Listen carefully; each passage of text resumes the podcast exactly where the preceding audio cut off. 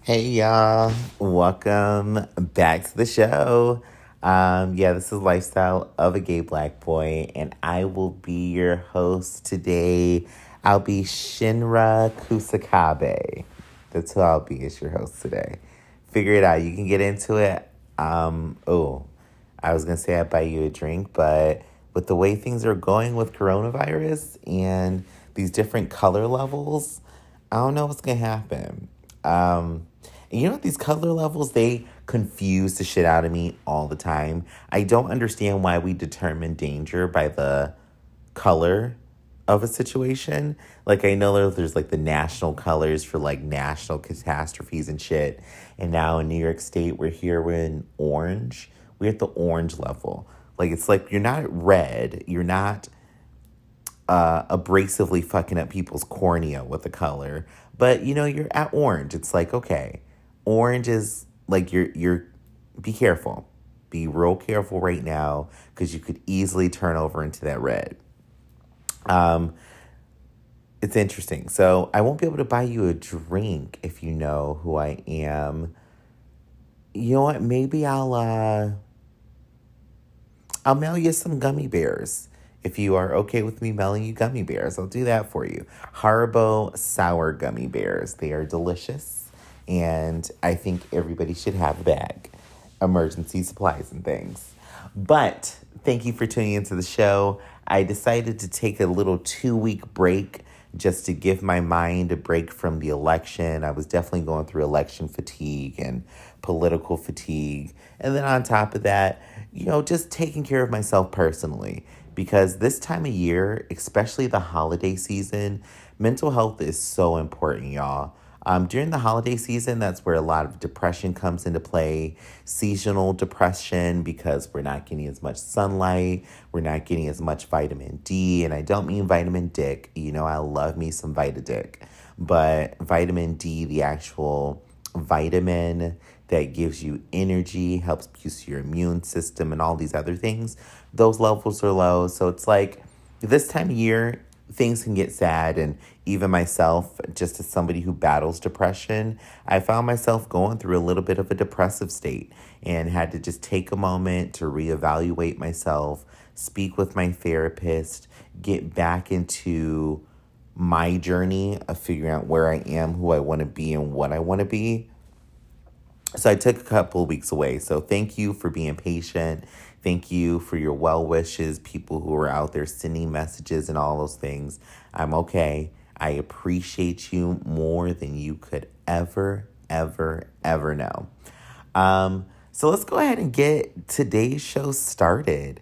Uh, today's show, we're, we're going to talk about some things in the news, the media, catch up with some things that have just really been on my head lately.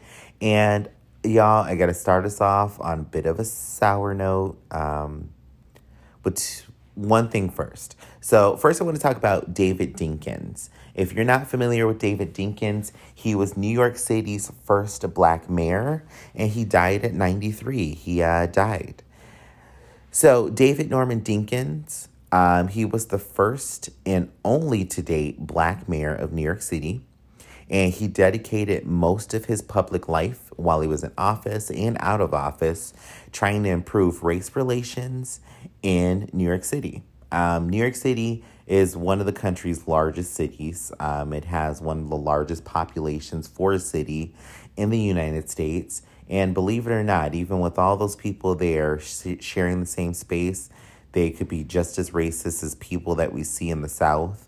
The country bumpkin fuckers who are probably fingering their nephews and sleeping with their grandmothers. And the thing is, that person could be all the same person. Yep, you could have a nephew grandmother out there. You never know. Um, but so New York City has had a major race issue, a major race problem, especially if you think about the Central Park Five, um, five teens accused of rape and heinous assault against a woman. People were campaigning for their deaths to be sentenced to death, even though these kids were found to be innocent. And a lot of it boiled down to racial tensions, racial bias, and flat-out racism. Um, so Dinkins was out here. He was fighting for equality and improved race relations, especially in New York City. So he died yesterday, um, Monday, and he died at his residence in Manhattan on the Upper East Side. Um, the New York City Police Department told C N N that they received a call from Dinkins' residence about an unconscious person having difficulty breathing. And then Mayor Bill de Blasio confirmed uh, Dinkins' death to the New York Times. It's uh, it, you know, it's sad to see and sad to hear that he has died. Um, David Dinkins, I learned about him about four or five years ago, I want to say it was, where I actually learned about him. Um, and all that he did to work on New York City, and especially being the first Black mayor of New York City, was it was a milestone. It was a milestone. Um, when he was in office, uh, he championed economic equality and education for people of color.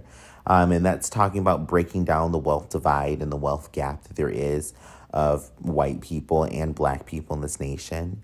He also went ahead to talk about education reform for people of color, and even offered an alternative to the leadership of Ed Koch, who was in office at the time and was just stained. Ed Koch's office was just stained with race relation problems.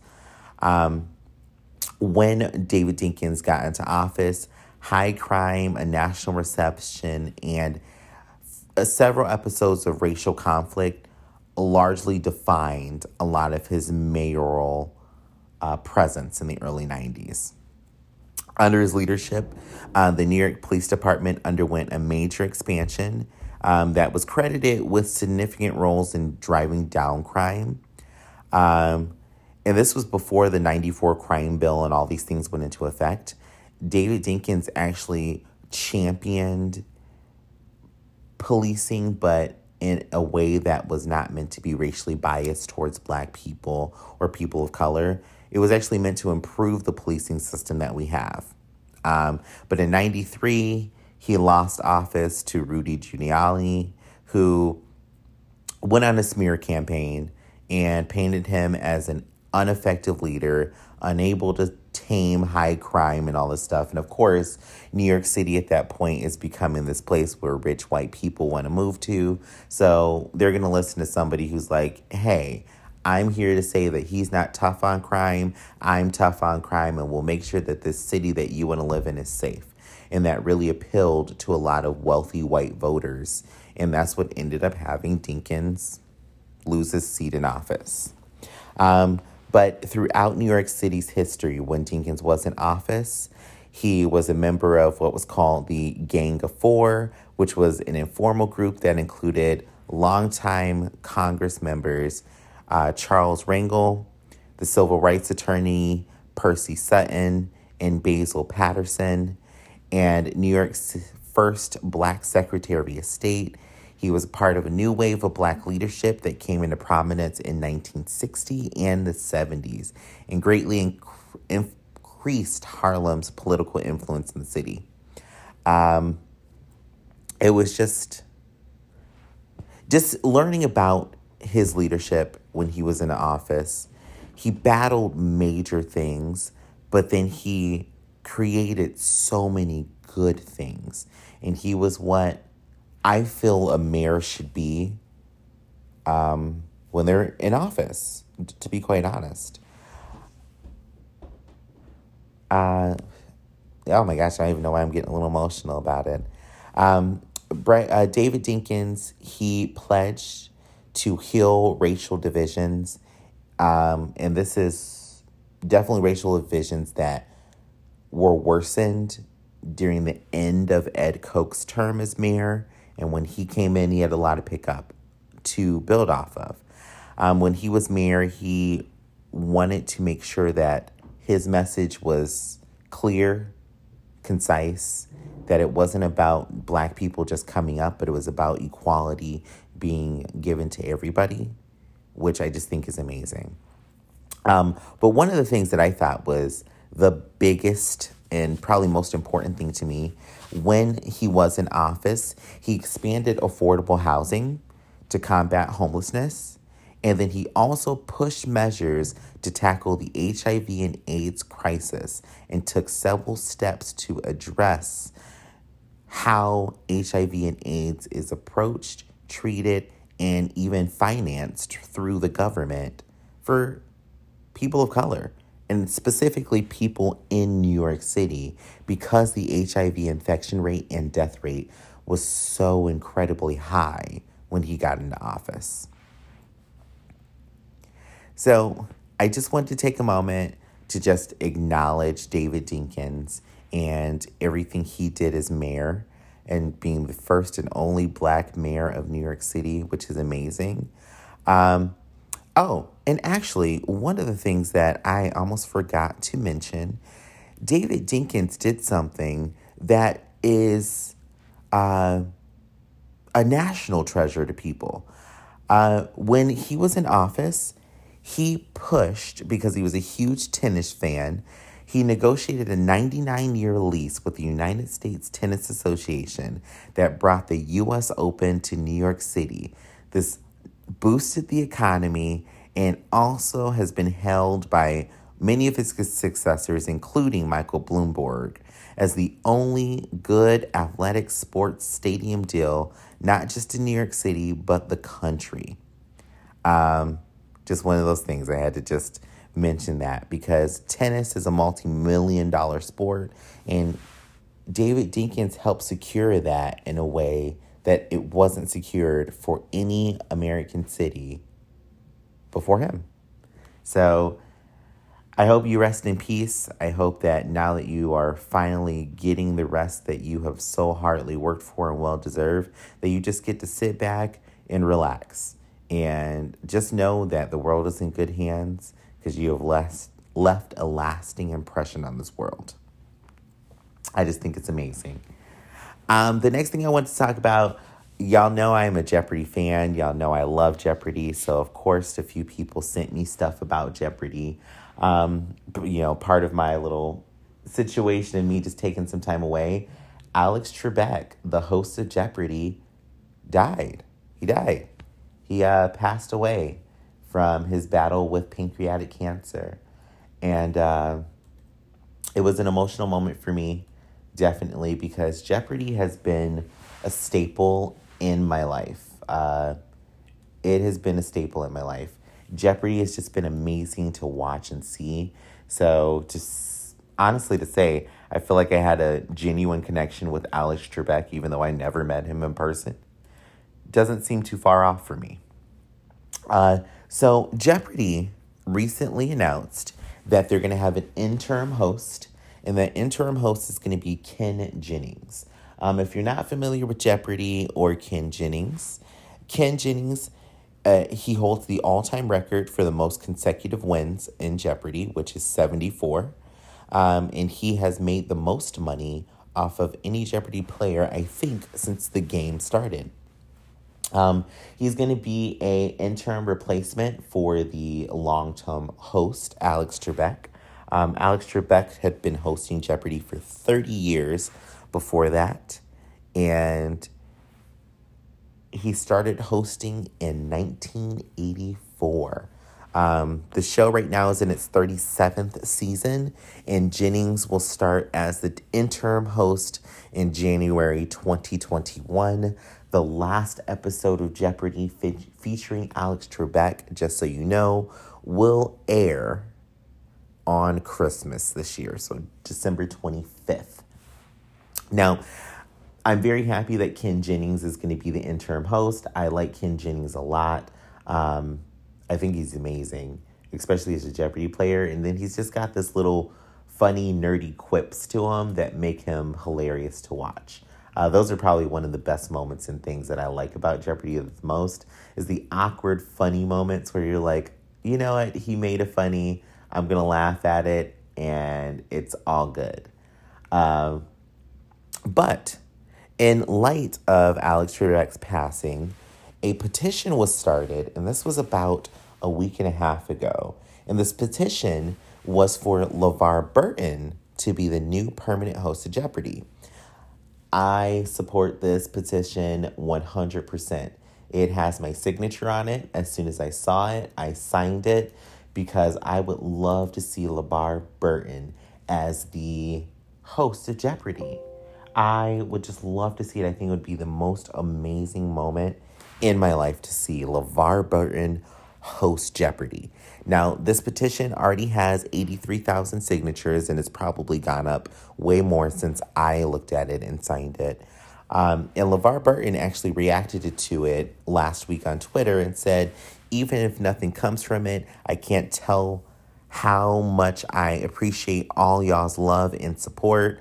And then he did the praying hands and the heart emoji. Um, he posted that on his Twitter on Thursday, and my gosh, I can't even tell you. So just listen to my voice. Listen to the sound of my voice. I sound nasally, whiny. Um, I've heard from people that I talk white, being a black man who speaks the way I speak.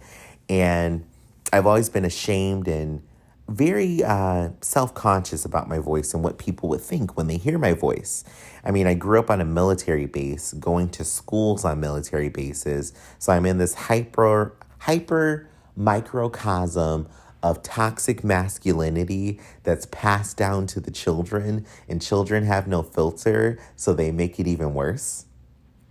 So imagine all that compiled with me trying to talk about things that are incredibly nerdy, and it was just a just, just a clusterfuck of things. So when Jeopardy would come on T V and I would get the chance to watch Jeopardy, I felt like my nerdness had a place. I was nerdier than quantum physics going on a date with transmolecular biology. That's how nerdy I was. And you know what? I don't know if transmolecular biology is a real field of study, but even if it's not, I created it just now. So give me my coins when you start researching whatever that can consist of.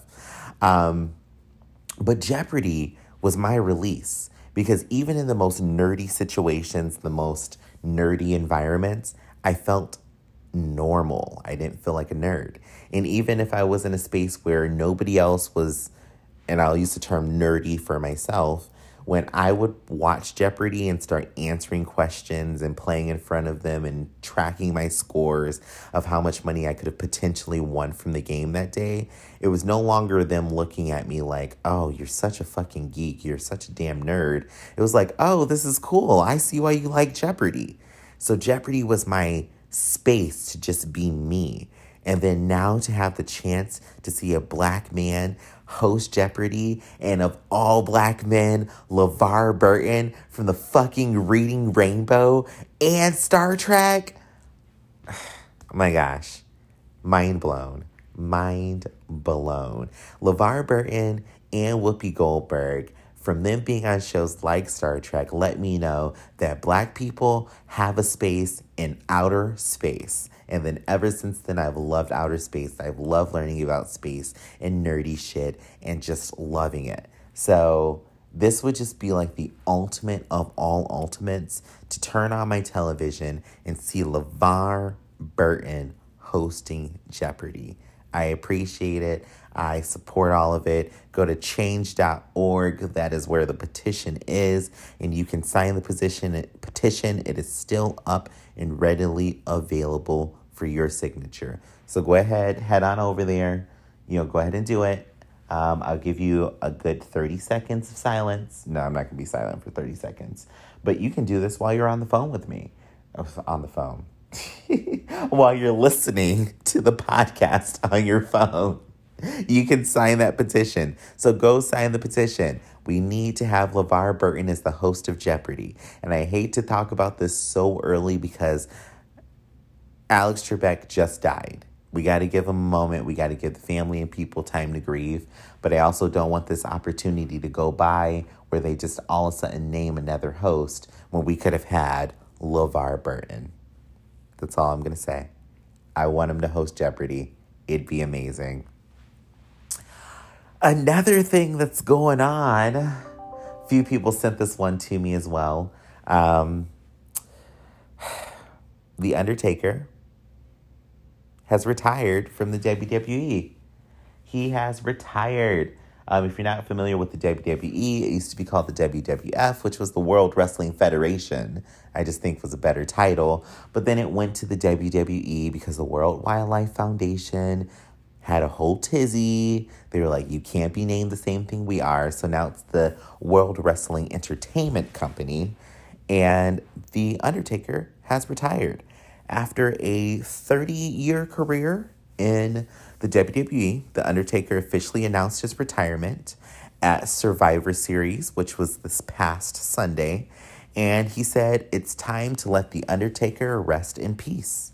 Um, The Undertaker has been a part of wrestling uh, before I even started wrestle- watching wrestling. Um, and he's been amazing. The Undertaker, imagine a six foot, almost seven foot tall biker looking man.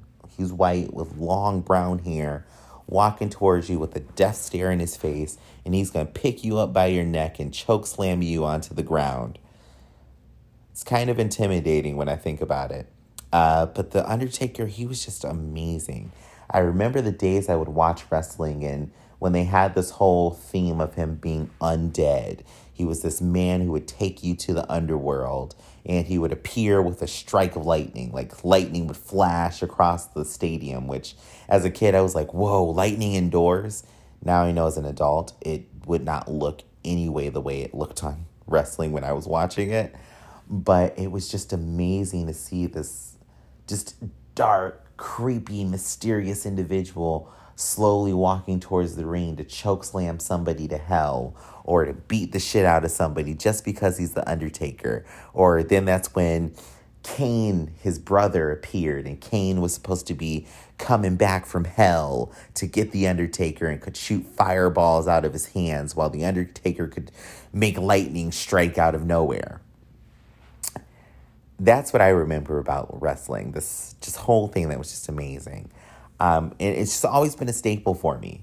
So when I had a few people send this over to me in the email of The Undertaker's retiring, and of course, you know, I had to watch Survivor Series to see it. I had to see the last night The Undertaker would be wrestling because I didn't think it would happen at a Survivor Series.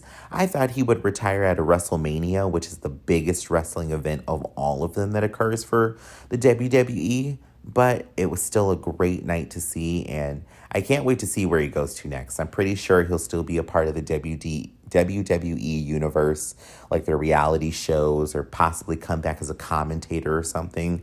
So I love to see it, and it's just one of those moments that is definitely a marker of my childhood coming to an end and adulthood truly beginning. I mean, I really don't want to be an adult. Let's just talk about that. Adulting is no fun at all. But The Undertaker retiring is now a moment where I'm like, yeah, Andrew, it's time to accept that your bones aren't just creaking and cracking because your body wants to make music. It's like, nah, bitch, you're getting a little old. So, but I'm excited about it. Um, so we're going to go ahead and take a little break here, make a little coinage, um, and then I will be back. And we're going to hop into some other topics. Uh, y'all really went ham on my email and sent me some good stuff. So I will be back.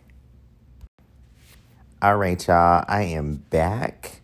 Um, I have to keep fighting to say I'm back like hook crack. I don't know why that's in my head. So I know you probably hear these awkward pauses like I'm back. And I'm like, mm, because I'm trying not to say it. I don't know why it's so hard. Okay. So I want to talk about something that uh, was sent over to me, and this was sent over to me by a science blogger that I love to read their science blog, um, and it was on Tumblr. If you're not still on Tumblr, get back on Tumblr. Tumblr is amazing without all the porn in it. It's really, really good. It's what Twitter could be if Twitter wasn't Twitter. Um, yeah, that's how I'm going to put it. I, long story behind it. But back to the topic at hand. Um, in Utah, a helicopter crew discovered a mysterious metal monolith deep in the desert. So a helicopter crew was on a wildlife assistance routine assignment um, when they happened to be flying over a rural area of Utah. Officers from the Utah Department of Police Safety Aero Bureau were flying a helicopter on Wednesday, last Wednesday, helping the Division of Wildlife Resources count bighorn sheep in southeastern Utah. First, I just want to break that down. I think it would be so much fun to be on a helicopter counting sheep. Like, that's the ultimate amount of fun to me. I think it would just be fun. Um, while they were in the air and they were counting the sheep, one of the biologists spotted a huge chunk of metal, is how it's kind of described. Um, and they were flying over the top of it, and they decided to turn around and look at it more. Um, what they noticed was a metal monolith. If you're not familiar with the term monolith, I've used it before um, on the show. A monolith is a large art or installed object that's meant to stand alone and look like it is meant and it's handmade by man. Um, this silver metal monolith is how it's described, is between ten and twelve feet high. Um, and it looks like it's purposely put there. Now, there's pictures of this thing online, and it looks like a large um, three D rectangle. I don't know if that would be considered a cube. I think it's a cube um, made of steel. And it honestly looks like it's growing out of the rocks from how it's positioned. It looks like it's been pushed up from un- underneath the rocks. Um, there is no name. There's no marking on it.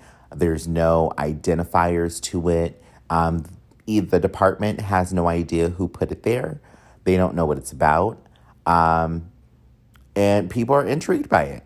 Now, the Utah Public Safety Department, I think is who it is, they did issue a statement about it, um, talking about that it is illegal to install structures or art without authorization on public land, um, no matter what planet you're from, because some people have speculated that this is from outer space. Um, the location of the monolith specifically is not being disclosed by any official in Utah or any news outlet. And they're working and deciding to see if this needs further investigation, um, if they want to know. Now, some people, like I said, have hinted to the fact that they feel it could be extraterrestrial. Um, some people have pointed to the twenty, the movie, I think it's twenty-first century Space Odyssey, is what it's called. Uh, I'm sorry, two thousand one: A Space Odyssey. And some people pointed to that. Some people have pointed that this just doesn't look like it's, uh, it just doesn't look like it's from Earth.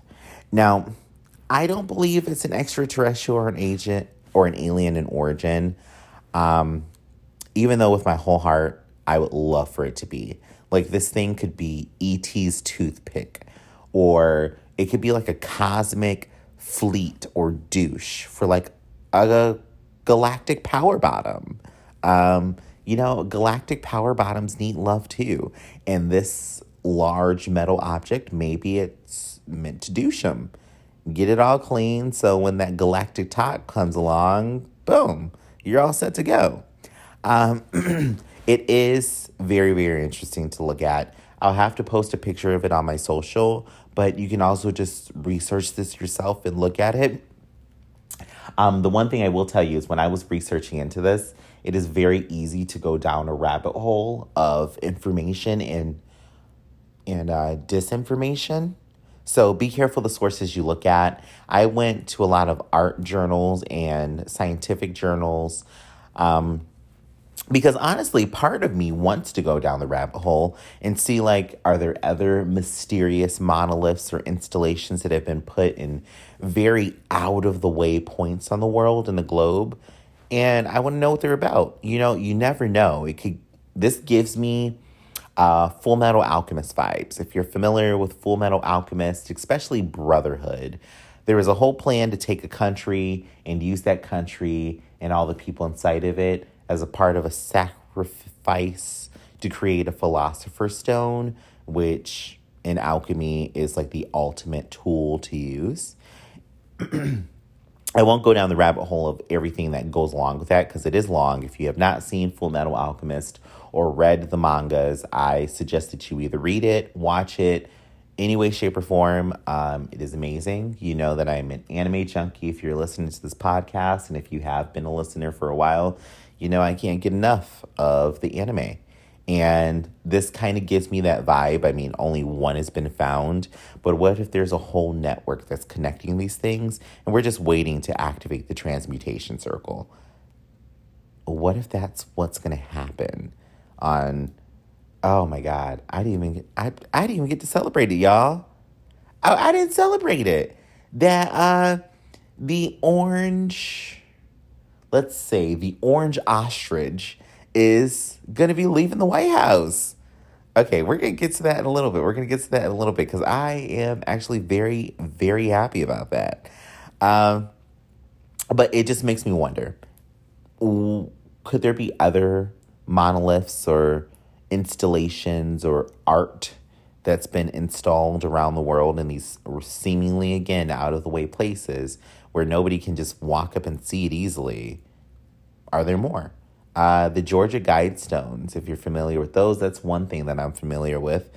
Nobody knows, or at least the last time I researched into it, nobody knows who put them up. Nobody knows what they're about. They have some very cryptic, weird messaging on them.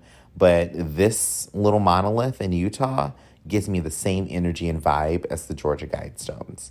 So look into it. Check it out. Of course, I had to talk about it because it's weird news. It's weird news, and I got to get into it. So the next thing that we're going to talk about, it's angering, it's frustrating, because it just, it never ends, y'all. It never ends. But this is actually a more of a silver lining to this, or a light at the end of the tunnel with what we've been facing. So a San Francisco officer is charged with on-duty homicide. Um, and this is the first time that this has happened in San Francisco. So in San Francisco, a officer is charged with homicide. Um, he was charged on Monday in connection with the two thousand seventeen on-duty shooting. Uh, San Francisco's district attorney office said in a news release to C N N that it believes this is the first time a city law enforcement officer has been charged with an on-duty homicide. So the officer, um, well, former officer from San Francisco, his name is Chris Samoya, I think is how you say his name, and I hope I'm not saying it wrong. Um, he's being charged with shooting forty-two-year-old Keita O'Neill, uh, who is a black man that was suspected of a carjacking in California, uh, sorry, was ex- suspected of carjacking a California state lottery minivan. Samoya has been charged with voluntary manslaughter, involuntary manslaughter, assault with a semi-automatic firearm, assault by police officer, and discharge of a firearm with gross negligence. Um, these are all very serious charges. Keita O'Neill, the black man who was shot, did not survive. He was killed. C N N has reached out to an attorney for Samoya, but they didn't hear anything back, so I don't have any statement from him or his team at this time, but I'm pretty sure something's going to be getting released soon. Um, in the environment that we're in now, especially with the passing of George Floyd, his murder, the murder of Breonna Taylor, Ahmaud Arbery, and the li- names go on and on and on, y'all. um, this is this is a good step to see that actual charges are being brought forward against him, and it's on-duty homicide. That's one of the most important parts of it, and the wording of this is it's an on-duty homicide, because a lot of times when we have these cases that go forward or prosecution occurs of officers killing people during a shooting, it typically is seen as them being on duty is protecting them. This situation, the charges acknowledge he was on duty, but he's still wrong. He still murdered this man. Now, uh, the officer Samoya, he shot through the passenger side window of his patrol car at Keita O'Neill, and that's when the death occurred. Um, they said that on December first, and this is coming from the district attorney's office, that Samoya and another officer followed O'Neill in the van he was in for a few blocks before it reached a dead end. Um, after they reached the dead end, they say that O'Neill jumped out of the vehicle and began to run on foot. Samoya, who was sitting in the passenger seat of the patrol car, shot through the side passenger window of the patrol car, according to the re- release from the district attorney's office. O'Neill did not have a weapon, and he was running away from the car. Um, Samoya, conveniently, did not turn on his body camera until after the shooting. So, it's... that right there, before I even get to the rest of the release, tells you that there's impropriety here, that there's some kind of wrongdoing. These cameras that these officers wear are always conveniently turned off or muted whenever something like this happens. But because of how the cameras work, as soon as the shot was fired, video on the uh, officer's camera started. It's an automatic buffering system that they have when a gunshot is fired that the system boots up. So we didn't see the things, that, well, I haven't seen the video, but I'm sure in the video you don't see the things that led up to the shooting. You just see the actual moment of the shooting, which still was enough to file these charges against Samoya as on-duty homicide, which, again, tells you a major thing here. He was already wrong. If the video starts when the shooting starts and you're still charged, you're wrong. You're wrong. Now, he was fired from the police department in March of twenty eighteen, um, and a judge signed a warrant for his arrest with a one thousand dollars bail. Um, and the former officer is expected to surrender on his warrant later this week. Um, oh, my God, I just got tongue-tied for a minute, y'all. Now, families, members, and advocates for police officers, of course, are condemning the charges.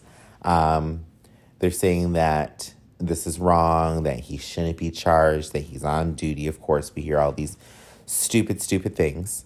Um, but I am actually very happy to see this, that somebody's being held accountable for a dead person.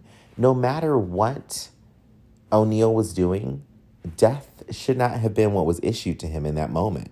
He wasn't threatening anybody. He wasn't hurting anybody. He wasn't trying to kill anybody. He should not have been killed. This officer, uh, Samoya, played judge, jury, and executioner in that moment. You shot this man while sitting in your car, and he got out of his car to run away. There's not much else to say about that. You, you murdered this man. You murdered this man. So to see these people who are like, oh, there's wrong, you can't be going after him, he's just doing his job.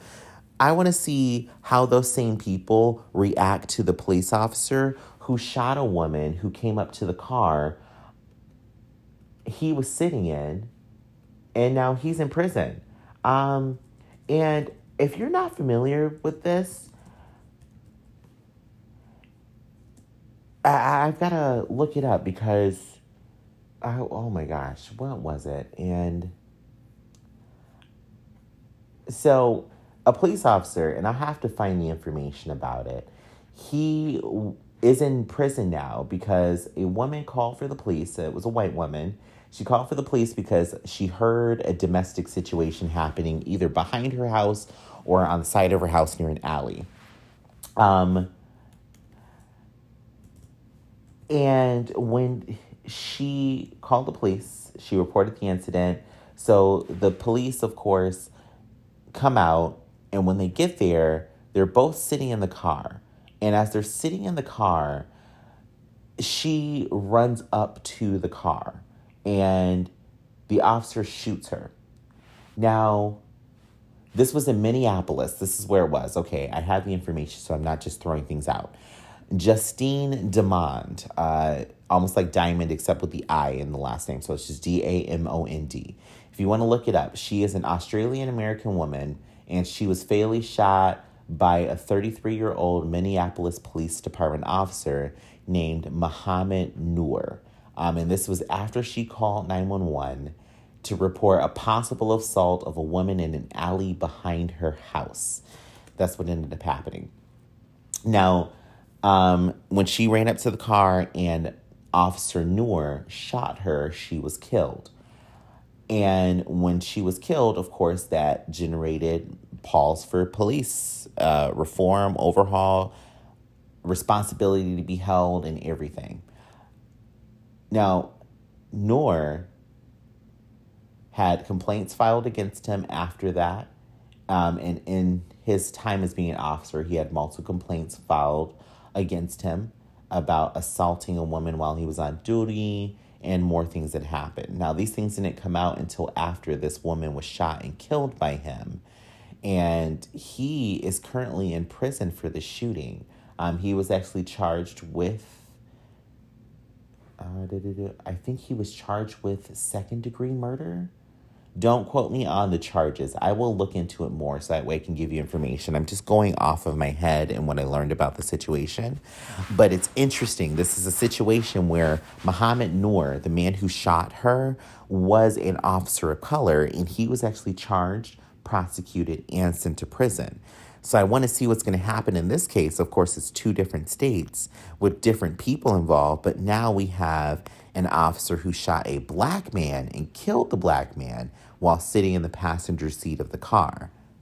I want to see what's going to happen with this, because we can see if an actual double standard will be up- upheld by the court system, or if something will come from it, and we'll actually see what happens. I mean, we have the situation right now of what we're finding out about Breonna Taylor's grand jury and her murder, that Daniel Cameron, the attorney general who decided to go ahead with the grand jury, didn't even bring forward the thought to contemplate charges against the officers who murdered her.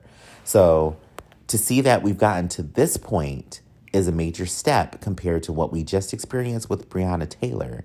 But the next step is a conviction. Will we actually see a conviction occur? And once that conviction occurs, what will be the ripple effect from that conviction? Because if this officer is convicted of murder, well, manslaughter, or what he's being charged with, as an on-duty situation, now that sets the precedence that other officers can be prosecuted for on-duty murder and homicides. So we'll see what happens. I am excited to see. I am very angry that this had to turn out this way, that an innocent black man had to die again. And I say he's innocent because no person deserves death without there being the proper prosecution and follow the steps of law that we hold in high regard in this country. So I am definitely excited to see this uh, play out. And I really hope that that officer gets thrown under the jail. Get rid of him. All right, so two last things we're going to get into. Um, the first thing I want to get into is, of course, y'all, coronavirus. Did you think I was going to start talking about uh, the apricot abomination? Not just yet. Not just yet. Um, so in Pennsylvania, they're planning to ban alcohol sales at bars and restaurants on Thanksgiving Eve, which is tomorrow, um, to stop the spread of coronavirus. So in Pennsylvania, in an effort to really curb the spread, not really stop it, because we're kind of on a uh, out-of-control rain- train here, like a train that is just about to wreck and everything with coronavirus. Their governor, Tom Wolf, and the Secretary of Health, Rachel Levine, announced a temporary suspension will go into effect five p.m. Friday, I'm sorry, five p.m. Wednesday, and will remain in place until eight a.m. Thursday, Thanksgiving morning. Um, and this will be the suspension of selling alcohol. Um, it turns out, which if you didn't know it, maybe you're just not a big person who goes out, but I've always known it. The Wednesday before Thanksgiving is the biggest night for people to go out drinking. Um, it is the night when, you know, you're back in town. If you moved out of town and you get to see all your friends because they came back in town to spend Thanksgiving with their family, or maybe you're in a random town to spend Thanksgiving with family members and you're like, huh, before I have to sit and have dinner with these people tomorrow, I might as well go out and get blackout drunk and have a good-ass time before I have to sit in the lion's pit of questions and Thanksgiving trivialities. So Pennsylvania, in an effort to help qualm that, has decided that alcohol sales will stop at five p.m. on Thanksgiving Eve, and they will resume eight a.m. on Thanksgiving Day. Um, because the notice has been that coronavirus spreading events and spreading situations have occurred a lot when alcohol is involved because, you know, when you have alcohol in your system, you become far more uninhibited. I mean, just look at the parties and stuff you see posted on social media all over the places. Birthday parties, wedding parties, graduation parties, circuit parties, gay pride parties, straight people parties. You see people eating pussy on the poolside, munching on some ass next to the speakers. Like, it's all over the place. So with that, limiting the alcohol consumption could possibly lead to people making smarter decisions, protecting themselves, protecting others. So Pennsylvania has decided to go through this. Um, now, I haven't heard of any other states going through this yet, but who knows? It could turn into more things because the talk that of pretty sure a lot of us have heard, if you are in tune with media, social media, all that stuff, people talked about limiting Thanksgiving interactions, the possibility of canceling Thanksgiving if you were able to, doing a remote Thanksgiving. So this kind of goes with the same things of the uh, Thanksgiving Eve night of going out. Now, my recommendation would be to anybody who enjoys the day before Thanksgiving going out and getting drunk, because I know I do, um, to this year, try to do it remotely. Do it through Zoom, through one of your little uh, apps, you know, uh, house parties, one of them, which I've only seen people masturbating on house parties, so I don't know if that's what it's for, but there's like the Facebook groups and all that stuff. Do that. Go buy a bottle before five p.m. on Wednesday if you're in Pennsylvania. Take it home and get blackout drunk sitting in front of your computer, on front of your camera, on your cell phone with your friends. It can still be fun. You can still have some fun times. Unfortunately, you don't get that face-to-face interaction to hang out with each other, but you can still have that great moment of getting blackout drunk and enjoy it. Uh, but my last thing for y'all, this is uh, the highlight of my year so far. Uh, the alabaster asshole, the apricot abomination, the goldenrod gremlin, the shingle-colored shit stain. I have so many names for him. Lost the election, um, lost the election by quite a good margin. And on top of that, spent two weeks saying that he lo- he won, um, that there was fraud and all these lawsuits, and the lawsuits are getting thrown out one by one by one.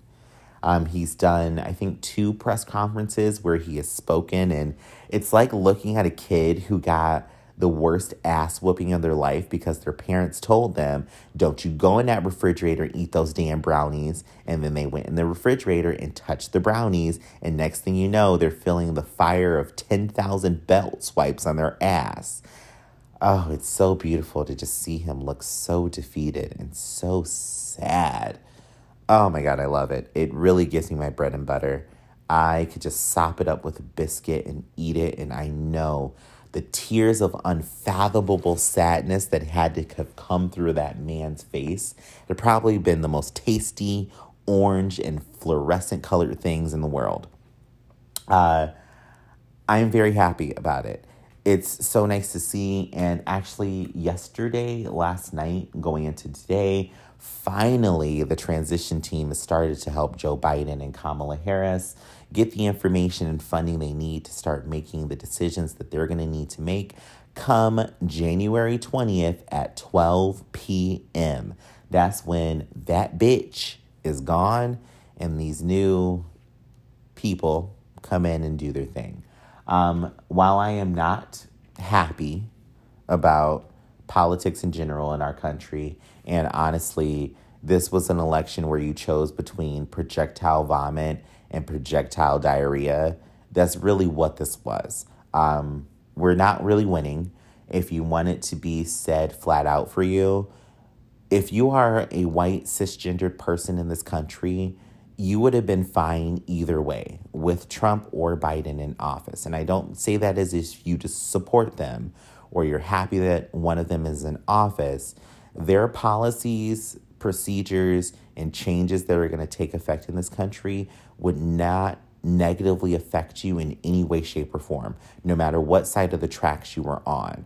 But for people who are not cisgendered, for people who are not uh, heterosexual, for people who are not white, the policies, procedures, and actions that will come into place would affect us astronomically compared to anybody else. And that's with Biden or Trump.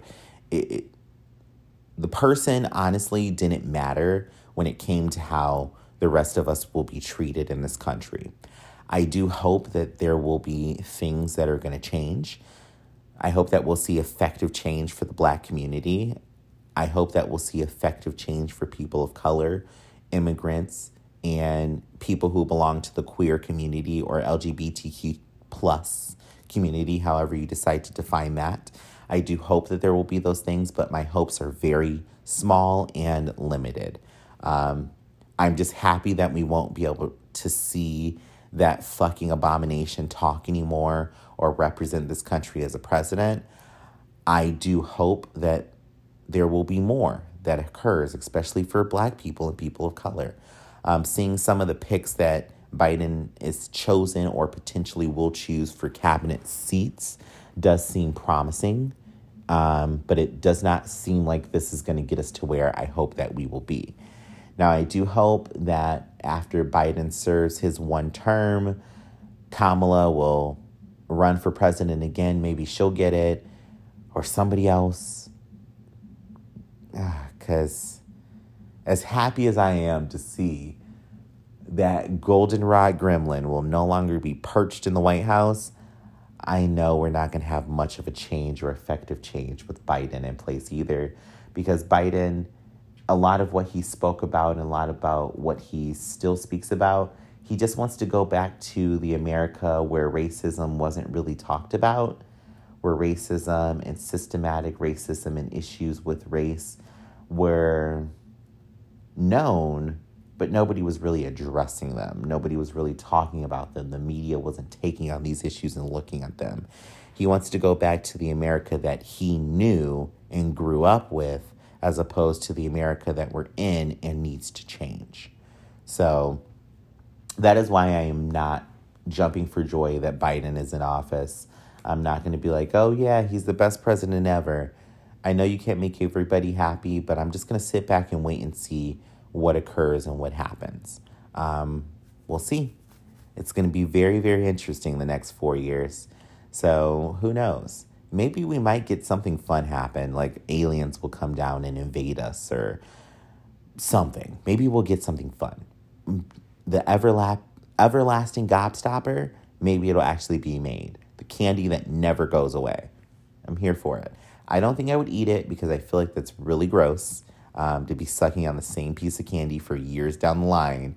But maybe we could get some relief in one sh- way, shape, or form. But y'all, that's all I got for you today. Um, thank you for sticking with me, sticking by me. Without y'all, this podcast is not possible. So I appreciate it. Uh, I will be back next week after my mini vacation. I'm ready to go, y'all. I'm ready to tackle whatever this world is going to throw at us in this next seven days. So thank you for listening. I hope that you enjoyed it. If you did, please rate me on whatever podcast app you're listening on. Give me five stars. Give me a review. You make me more visible, and I appreciate it so much. And if you want to interact and reach out with me for the show, feel free to do so on all of the social medias at Lifestyle of a Gay Black Boy or Lifestyle G B B, or feel free to email me at lifestyle g b b at gmail dot com. That's lifestyle, G as in gay, B as in black, B as in boy, at gmail dot com. I'll be sure to read your emails and go through them all. And in honor of me being gone for two weeks, I'll give you fourteen curse words before I stop reading that shit. So be creative. Curse me out. Or curse out somebody you want me to curse out. I'm here for it. I'm here for all of it. I hope y'all have a great rest of your week. Stay safe and have a happy Thanksgiving. And I'll talk to you in seven days.